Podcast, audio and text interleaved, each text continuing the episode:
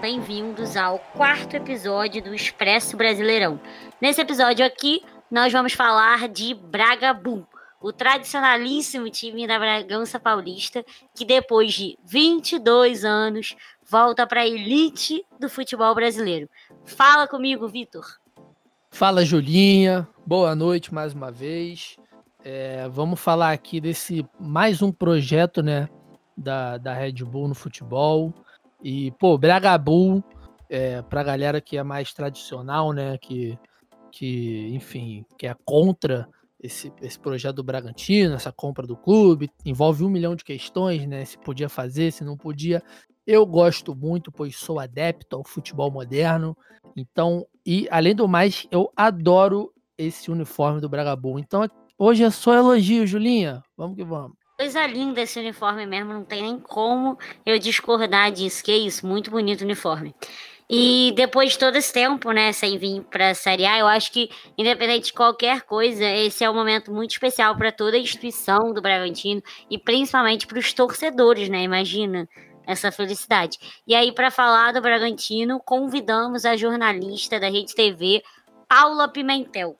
Olá, tudo bem com você? Eu sou a Paula e vamos falar agora sobre uma das boas novidades desse Brasileirão, o Red Bull Bragantino ou Braga Bull, como preferir.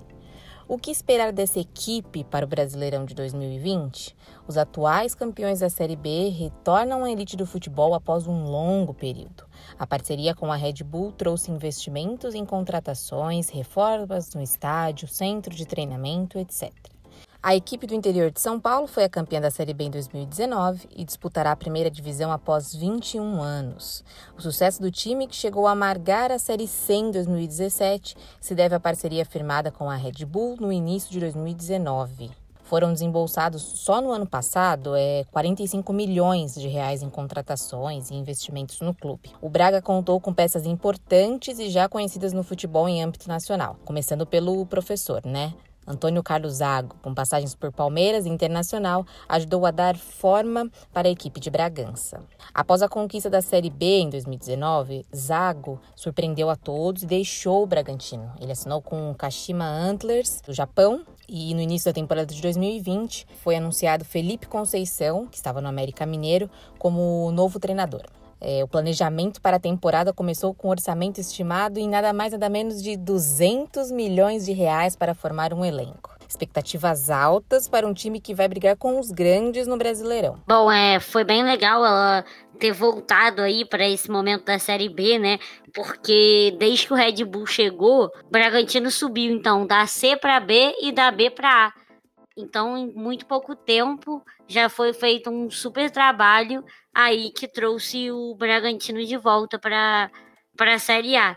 E aí acabou que com essa saída aí do Antônio Carlos Zago, eles conseguiram manter bastante a base que foi campeã da Série B, só que aí quem entrou como técnico foi o Felipe Conceição e eles pô, foram muito bem, eu fiquei impressionada. Eles terminaram a primeira fase do Campeonato Paulista com a melhor campanha.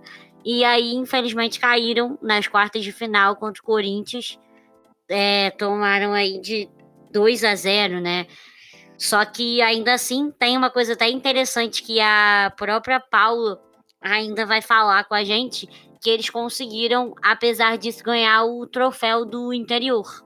É, antes, antes de entrar, Julinha, nesse, nesse próximo áudio da Paula, é, rola um pouquinho dessa confusão, né? Mas a parceria com o Red Bull foi no ano passado, foi no comecinho do ano passado. Então, assim, o Bragantino já estava na Série B e, e, já tinha subido, né, da C para B por conta própria, né, entre aspas. E aí na Série B, no comecinho da um pouquinho antes, né, da Série B, na verdade, o que Bragantino teve, melhor, né? isso, né? teve esse investimento de 45 milhões. E assim, comecei o, o, episódio brincando, né? Mas foi uma, uma parceria que deu muita polêmica, né? Ainda dá muito debate, muita discussão, porque é o, é o segundo investimento né, da Red Bull no futebol aqui no Brasil. Eles tinham o RB Brasil, que também jogava em São Paulo, mas não deu certo, o time não conseguiu, acho que nem chegar na quarta divisão ou sair da Série D. E aí, com com essa brecha que tem na lei do Brasil, eles conseguiram fazer essa, essa compra, né, do Bragantino, que já é um time muito muito mais antigo, já é um time mais histórico, já tem também uma bagagem, tava, já, já estava com essa vaga garantida na Série B, né? Muita gente reclama exatamente disso, né? Que a Red Bull comprou essa vaga na segunda divisão, que era injusto, enfim, esse debate é, é um outro podcast, como eu amo falar. Mas é isso, só para deixar pontuado aqui, a temporada começou no Paulistão, né, no Campeonato Paulista. É, no início, o time teve muita dificuldade para acertar, porém saiu da primeira fase como primeiro colocado geral, sem perder para nenhum dos grandes. Venceu Palmeiras e São Paulo e empatou com o Santos. Na primeira fase, ele não enfrentou o Corinthians, pois as equipes estavam no mesmo grupo é, se enfrentaram na fase seguinte.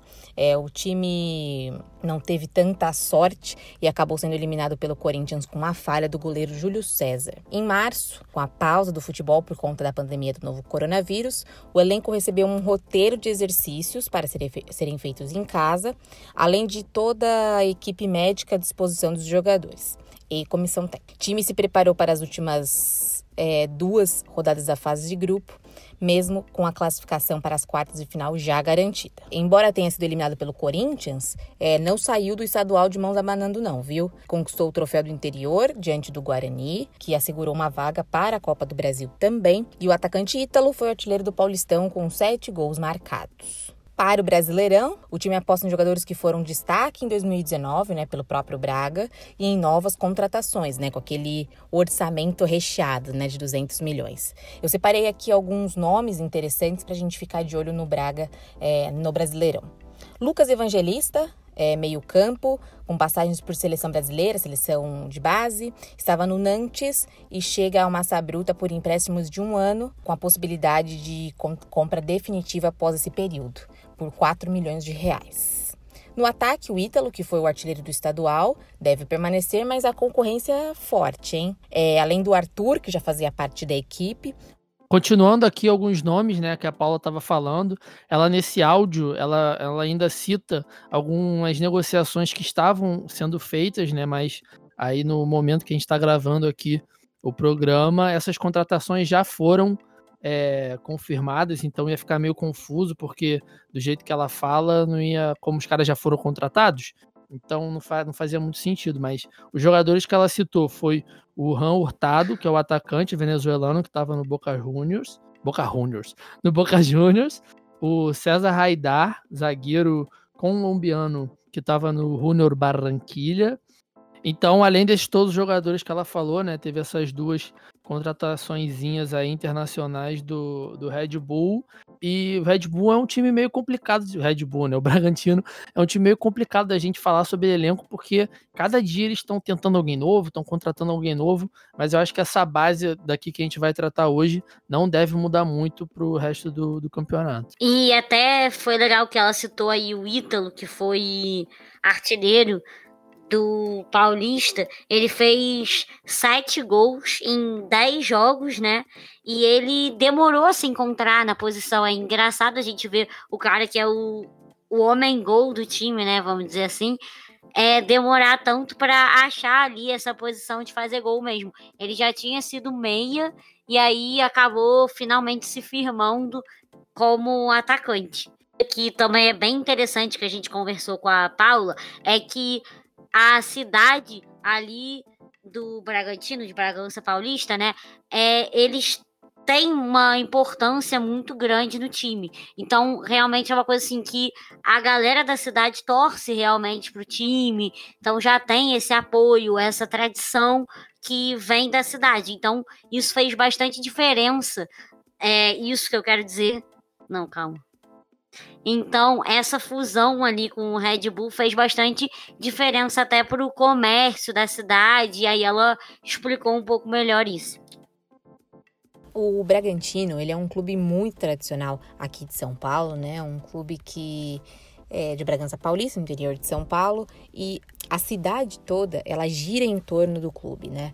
não o estádio em dias de jogos, mas também lojas é, e comércios que, no geral, que dependem é, do clube. A fusão com a Red Bull, ela não foi muito bem aceita, muito bem recebida pelos torcedores. Eles temem perder aquela tradição do clube do, do interior, né? Se transformar numa grande potência e acabar perdendo as origens do, de clube do, do interior, é, do Bragantino, né? Até a mudança do nome, né, para Bragabu, né, com, essa, com a marca, o escudo também que precisou mudar, é, sofreu algumas alterações por conta da, da empresa, né, por conta da Red Bull, então não foi muito bem recebido por Bragança Paulista pelos torcedores de lá. Além disso, para os próprios clubes daqui do Brasil, né, dos clubes aqui de São Paulo, Corinthians, São Paulo, Palmeiras, Santos, um investimento tão alto, né? Foram 200 milhões que a empresa colocou no clube para contratações nesse ano, né? Essa questão de clube-empresa, que a empresa consegue fazer altos investimentos para um clube, quanto os outros, os clubes tradicionais, já não conseguem valor, valores tão elevados. Então, é, isso fica yeah causa esse, esse monte, esses vários questionamentos. É, os clubes contestam em alguns momentos até que ponto isso pode ser aceito. Então, isso precisa ser regulamentado de uma forma que não cause esse tipo de distorção nas informações ou confusão entre os outros clubes. Eu acho que realmente é muito complicado é, quando a gente mexe com esses times muito tradicionais aqui do Brasil. As, não só do Brasil, né? Eu acho que no mundo inteiro a gente tem um pouco de resistência a entender um pouco, às vezes, uma mudança de no marketing do time, uma mudança na identidade visual. E aí, talvez essa mudança que veio com, junto com o Red Bull seja uma mudança ainda maior do que uma, assim, um simples rebranding, né? Um, é realmente uma mudança interna mesmo em tudo que é, tá ali ao entorno do Bragantino. Então, realmente fica um pouco difícil para a torcida entender e até foi uma coisa que a gente falou em um episódio que a gente fez aqui falando sobre esse novo mercado que o Red Bull decidiu entrar, que muitos torcedores é, ficam meio que querendo perseguir esses times, não tem uma boa recepção com relação a um time que às vezes não está aparecendo tanto, e aí chega esse investimento milionário e o time começa a aparecer muito. É, e, e foi bom você ter citado nesse né, programa que a gente fez. A gente fez esse programa com o nosso querido amigo Vitor Ravetti. Lá, ele mora em Duisburg, na Alemanha, né? Então a gente abrangeu muito a, situação do RB Leipzig, porque na Alemanha, de fato, o, o RB é um time considerado odiado, né? Porque é, na Alemanha, inclusive, é a lei que os times não podem ter nomes de marcas né, nos, seus clubes. O único que foge disso é o Bayer Leverkusen, porque já era Bayer da marca Bayer farmacêutica antes dessa lei existir, então é o único que tem isso. E o próprio RB do RB Leipzig, que nem é Red Bull, eles, eles pegaram lá algo que traduzindo vira jogo no campo, bola no campo, enfim, pegaram uma tradução lá só para entrar nessa brecha, o que é diferente daqui do Brasil, né? No Brasil, isso só aconteceu. Só aconteceu. Teve os rumores ali e tal, não sei o quê. Quando a gente viu em março, era Red Bull Bragantino e acabou, e é isso.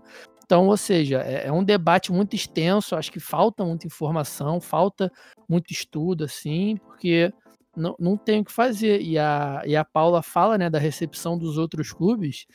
Por enquanto, essa recepção tá só ali naqueles clubes de Série B, nos, nos clubes de menor âmbito nacional, mas quando, sei lá, o, o Red Bull Bragantino se classificar para uma Libertadores, se classificar para uma Sul-Americana e tirar jogadores, por exemplo, de, sei lá, um Flamengo da vida, um Atlético Mineiro, algum time grande que, que vá mal no campeonato, fica ali naquela famosa zona do nada, Aí que vai ser loucura, né? Porque os caras vão falar, pô, só com o dinheiro da Red Bull é fácil, mas já tá feito. Não tem como como fugir disso, né, Julinha? E só para terminar também, vou deixar aqui na descrição também o episódio que a gente fez sobre rebranding. Foi bem na época que estourou o rebranding do Atlético Paranaense, com mudança de escudo, mudança de nome.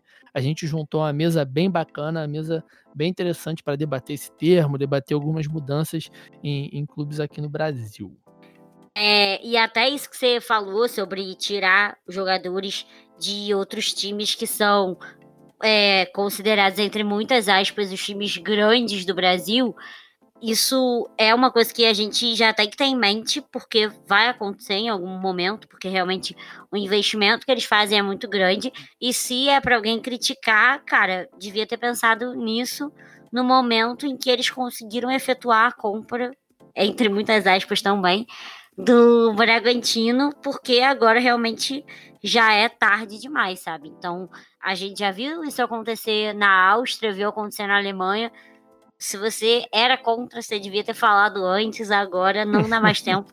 Eu acho que até pode ser que é, se torne mesmo uma tendência, porque para as marcas que sabem administrar bem essa situação, se torna uma visibilidade gigante. Então é assim muito interessante, uma coisa de se pensar e até isso tem total ligação com a, o próximo tópico que a Paula vai falar, que são as expectativas para esse campeonato.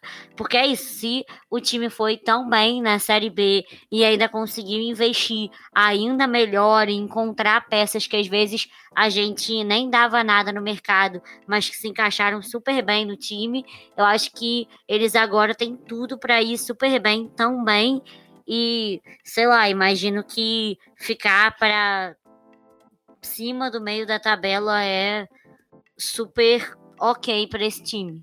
Bom, o que resta agora é aguardar. O investimento pesado no Braga tem altas expectativas. Não apenas mais um clube vindo da Série B que vai só tentar se manter na elite do futebol. O Bragantino ele briga, é, sonha alto quer uma vaga na Libertadores ou quem sabe até o título. Não dá para saber muito bem, ainda mais com o Brasileirão é, nas condições que ele está acontecendo. Os clubes ficaram muito tempo parados, então tudo ficou muito nivelado. Né? Esse foi o especial do Red Bull Bragantino. A gente volta com mais informações dos times do Brasileirão. E bom, a gente fica aí de olho em qualquer novidade do Bragantino e dos clubes que estão na Série A do Campeonato Brasileiro. Beijo e até mais. É, então, foi exatamente.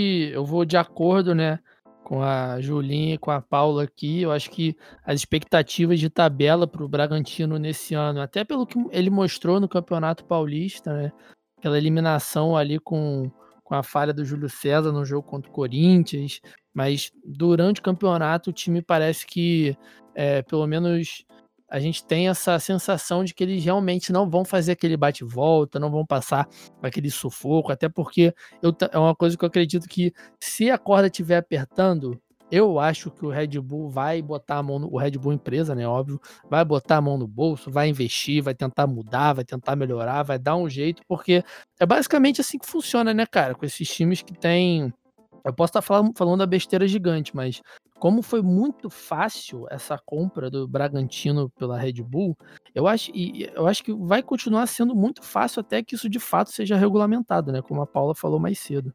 Então, são outros papos, né? Esse time do, do Bragantino leva a gente para esses lugares, mas falando do elenco em si, né? Do próprio time, das nossas expectativas com ele em campo, eu acho que ele pega ali um meio de tabela para cima, sim pouca gente vai discordar disso, né? Visto é, a boa Série B e todos os investimentos que foram feitos.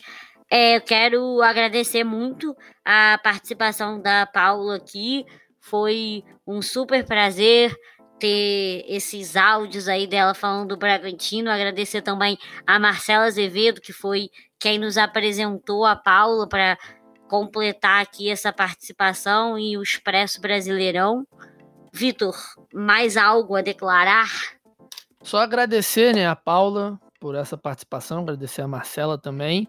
E é isso, Julinha. Falamos aqui, matamos o nosso quarto episódio, o nosso quarto time.